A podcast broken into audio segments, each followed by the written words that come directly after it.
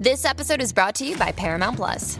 Get in, loser! Mean Girls is now streaming on Paramount Plus. Join Cady Heron as she meets the plastics in Tina Fey's new twist on the modern classic. Get ready for more of the rumors, backstabbing, and jokes you loved from the original movie with some fetch surprises. Rated PG 13. Wear pink and head to ParamountPlus.com to try it free. This is Pop Culture Confidential, and I'm Christina Yerling Biru.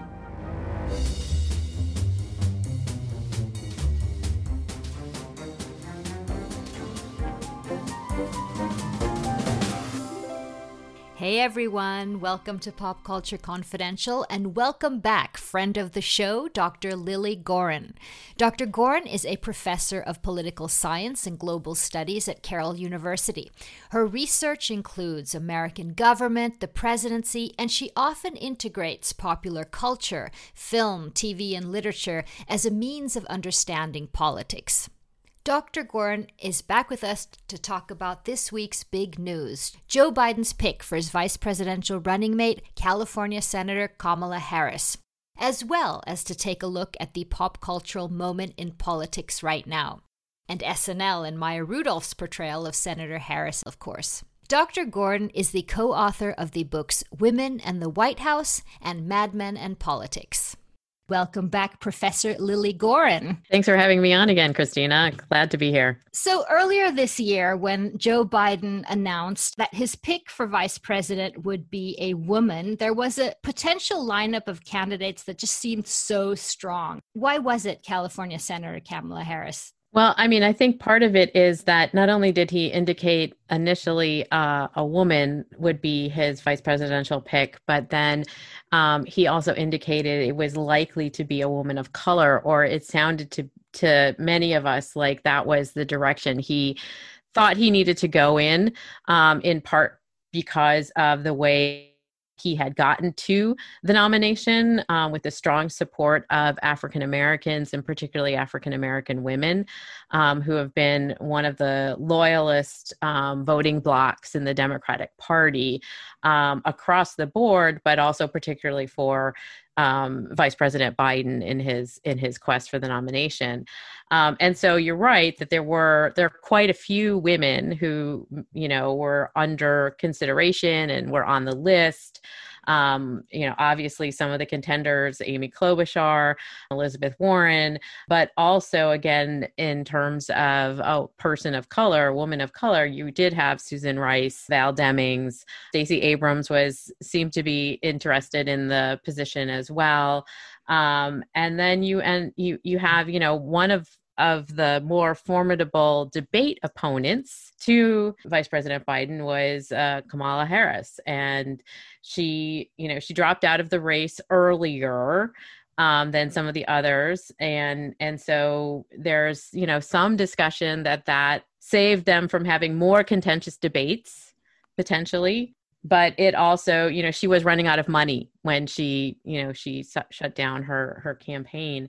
But she has you know s- pretty strong poll numbers. She's has a, a cross section of experience which is also really interesting in terms of having held statewide executive office and also being in the legislative branch her background because she really has her feet in two different countries immigrant parents her a jamaican father and a south asian mother and she grew up for the most part with her mother how important is her background to her politics well, she talks about it as being quite vital to her. And of course, she is a graduate of Howard University, which is a historically Black um, University, uh, which has, you know, we have this um, group of colleges and universities in the United States that were set up specifically in that regard, and that they continue to really um, produce strong um, African American citizens and uh, politicians and sort of across the board. And so she attributes um, a variety of her thinking and her character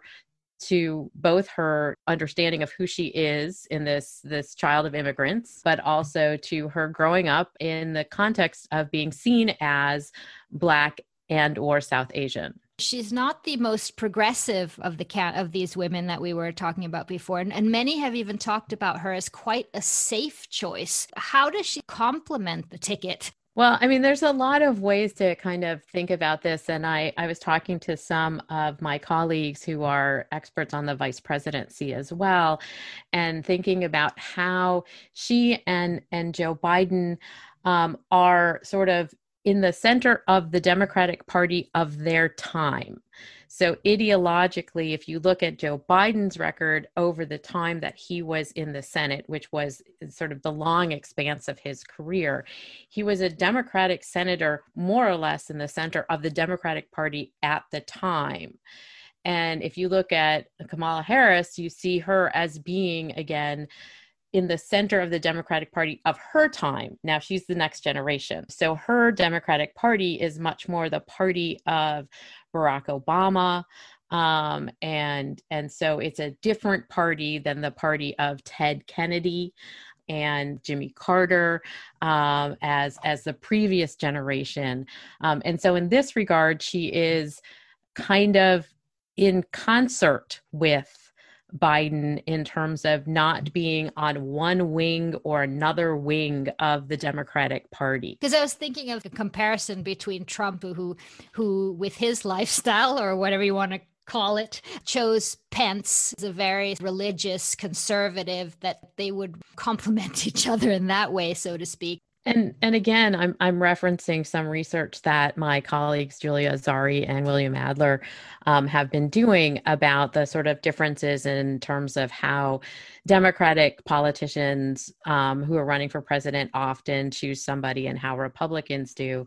And and if you look at the sort of Republican nominees um, who have been on the ticket George W. Bush and Mitt Romney, John McCain, and Donald Trump of the last grouping, that they they tended to take somebody they were coming as outsiders and they often chose somebody who was much more of a kind of conservative religiously conservative and and to the right of them politician as their running mate. And the democratic choice has often been in the same sort of period somebody who's more complementary as opposed to moving or bringing in a side the way that the Republicans have. As a district attorney in California and attorney general, what were her focuses? Well, I mean, she made a, a great effort and ran on protecting um, vulnerable people, particularly children, in in both of those capacities. Um, and she she spearheaded um, sex crimes units, and she sort of went after in in terms of prosecutorial efforts to sort of make sure that the most vulnerable, as she articulates it, are the ones who are being protected by the legal system. I read that Trump and and Ivanka actually donated to her campaign when she was running for attorney general. Well, you know, they also donated to Hillary Clinton, I guess, when she was running for senator. Yeah. So. But we have to talk about her her flair for debate. I mean, I was holding my breath when she was questioning Kavanaugh during his confirmation hearings. Her style, how would you describe it? And has it always been like this? She does have this prosecutorial capacity sort of take the questioning and again this is probably her not only her legal training but her capacity in terms of litigation and prosecution is really where she has been able to articulate uh, questions and and press issues um, consistently when she's in the position to do so.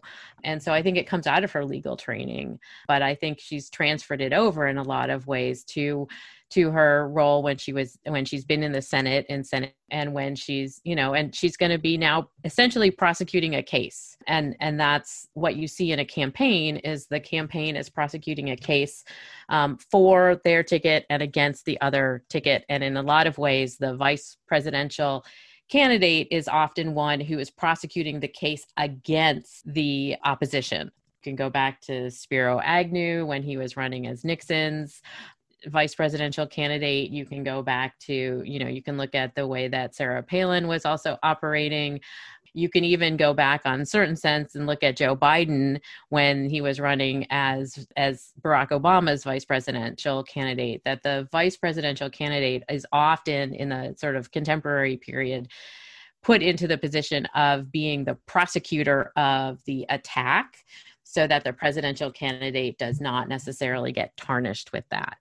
You were mentioning the debate that the Senator Harris had with Joe Biden, where they were talking about the busing. How did she handle that? Well, again, she sort of took the case to him, and and there was a lot of discussion about it in term that that came out of that because of the way that she was presenting the argument with regard to him and the way that he was kind of responding that they were the generational distinctions. And in the democratic party here is an old irish politician which in lots of ways is um, you know a classic thinking about the democratic party in the 20th century. And here is this multiracial california woman who experienced busing.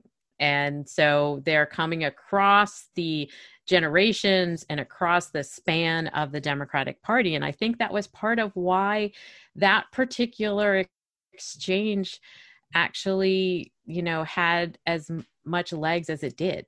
But do you see any issues with um, what could be the potential problems with this ticket as opposed to him choosing someone else? I don't know necessarily, you know, what the issues would would be. The the person who's serving as vice president constitutionally has very little power.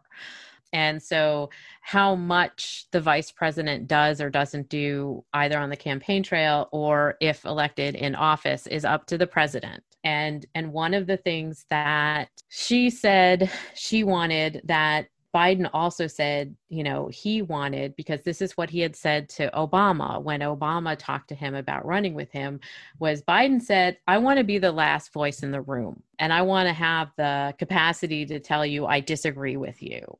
And I want to be able to tell you what I think of what's going on.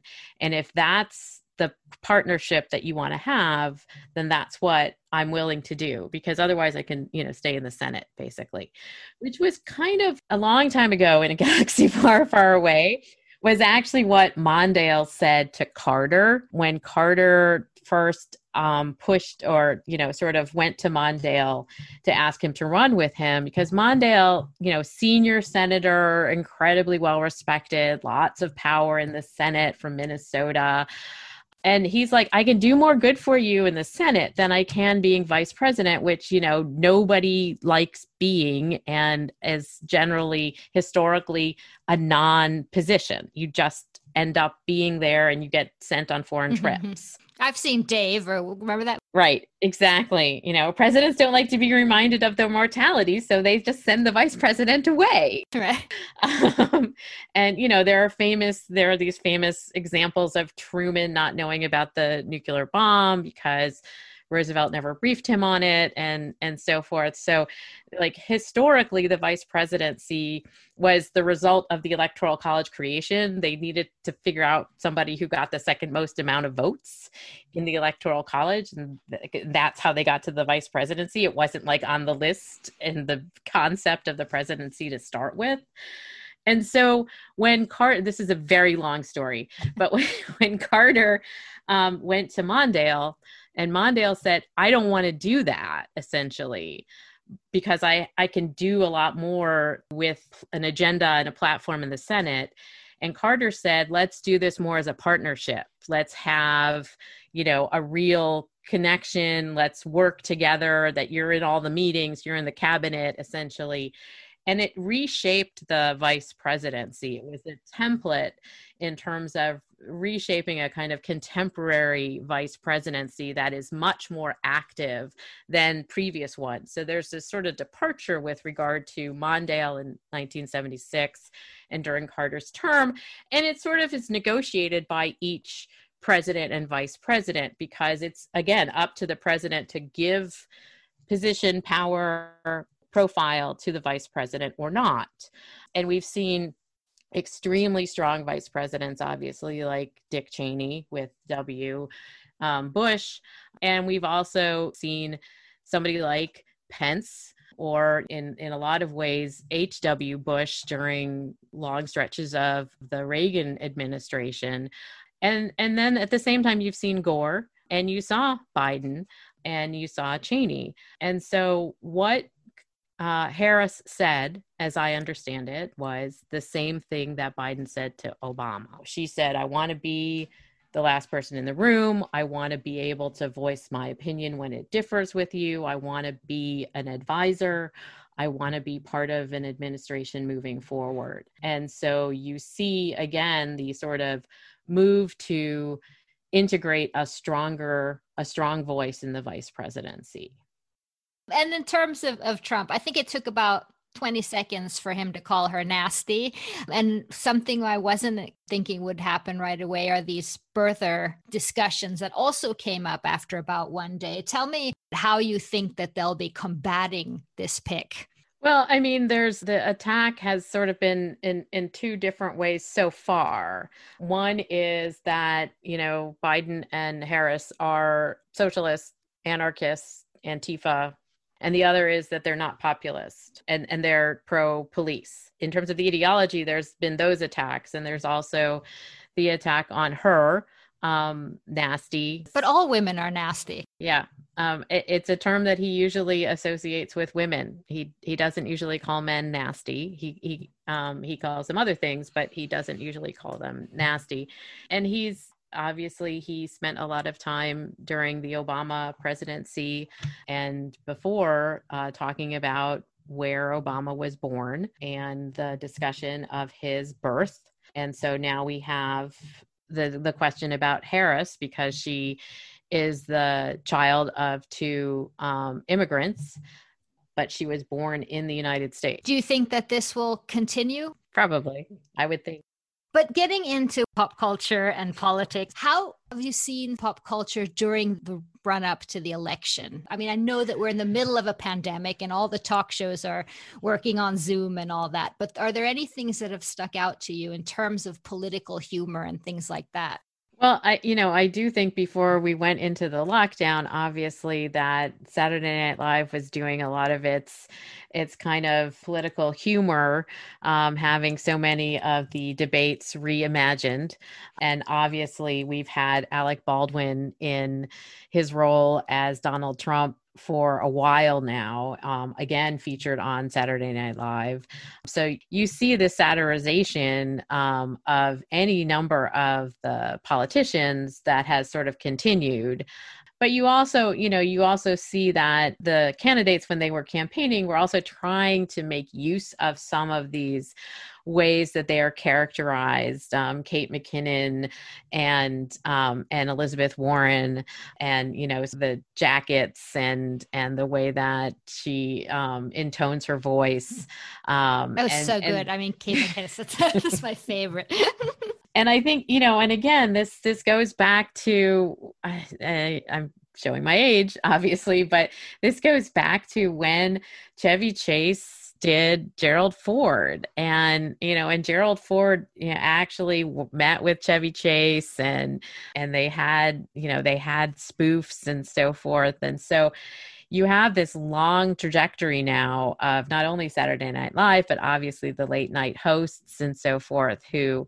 also get into it in, in ways that are, are topical regularly.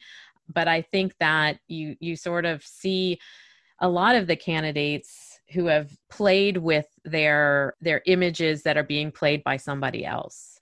You won't um, find Trump meeting with Alec Baldwin, though.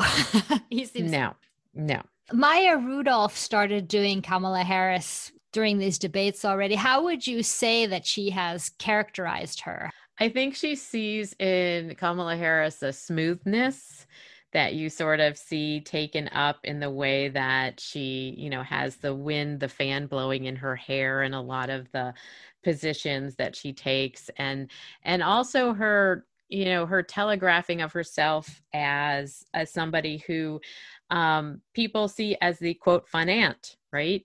And and so that you know a fun aunt is not necessarily threatening. And so the question of like women in politics is often this sort of needle that female candidates try to thread between not being too threatening or seeming too aggressive or ambitious um, and that that term is is a tough one too. Which is one of the things that she's already been accused of, Senator Harris, that she's too ambitious. Exactly, um, and and also then not being too shrinking right? And and so the the kind of fun aunt is a place where you're not a mom you're not being classified in this sort of maternal position but you're not out there. And and you're fun as she says but it's also you know the way that that maya rudolph has characterized it or the writing of the role is like i'm going to share my pot with you and then i'm going to arrest you. For using it so I, I think that you know you have the the presentation of her as cool as smooth as uh, relatable.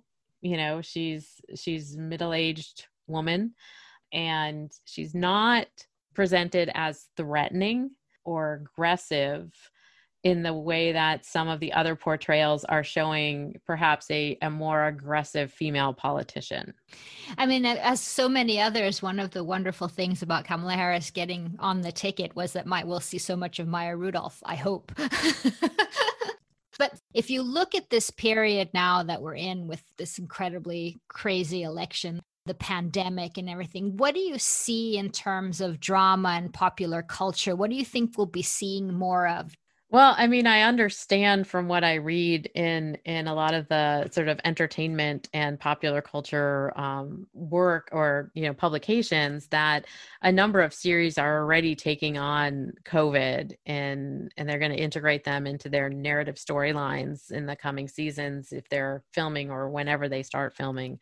Um, but I, I think that the idea of a global pandemic and, and what this means and the implications is going to have a very long shadow in terms of popular culture. I, I think it's not just films. I think it's movies. I think it's going to be books. I think it's going to be the way that people conceptualize their vulnerability. Um, and, um, you know, I, am doing work at the moment on uh, superheroes. So, you know, superhero narratives have been about, in terms of the threats, in terms of, uh, you see climate change as a threat, and you see issues, say, in like Black Panther with regard to racial justice.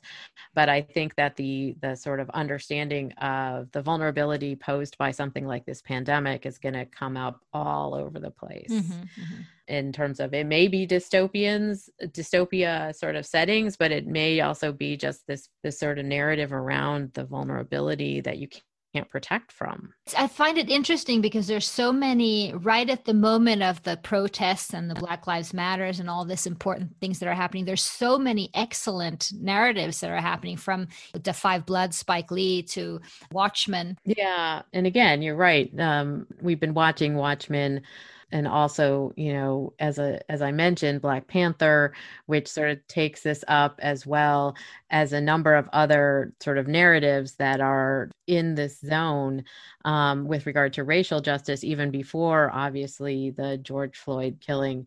But you do have this question of a racial dimensions, racial reckoning, um, racial inequality, particularly with regard to the police. Obviously, this is what Watchmen is all about. Right. Um, and so I, I think that it's just going to, that narrative will probably continue to pulse through a lot of what we see in popular culture. But I do think, you know, when, when you think about why we are infatuated with superheroes, they solve problems that seem insurmountable. Well, COVID is a seemingly an insurmountable problem. Dr. Goren, it was such a pleasure to talk to you again. Thank you so much and hope to it's okay pleasure. to call you again. Of course. Thank you.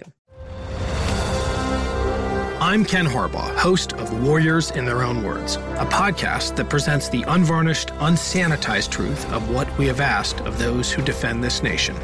As a country, we need these stories more than ever. Stories from Americans who have borne the battle, including 30 year old remastered interviews with veterans from World War I recounting their time in the trenches of Europe, and with veterans from World War II, Korea, Vietnam, and from our most recent conflicts in Iraq, Afghanistan, and other battlefields Americans may never have heard of. Hear their stories by listening to Warriors in Their Own Words wherever you find podcasts.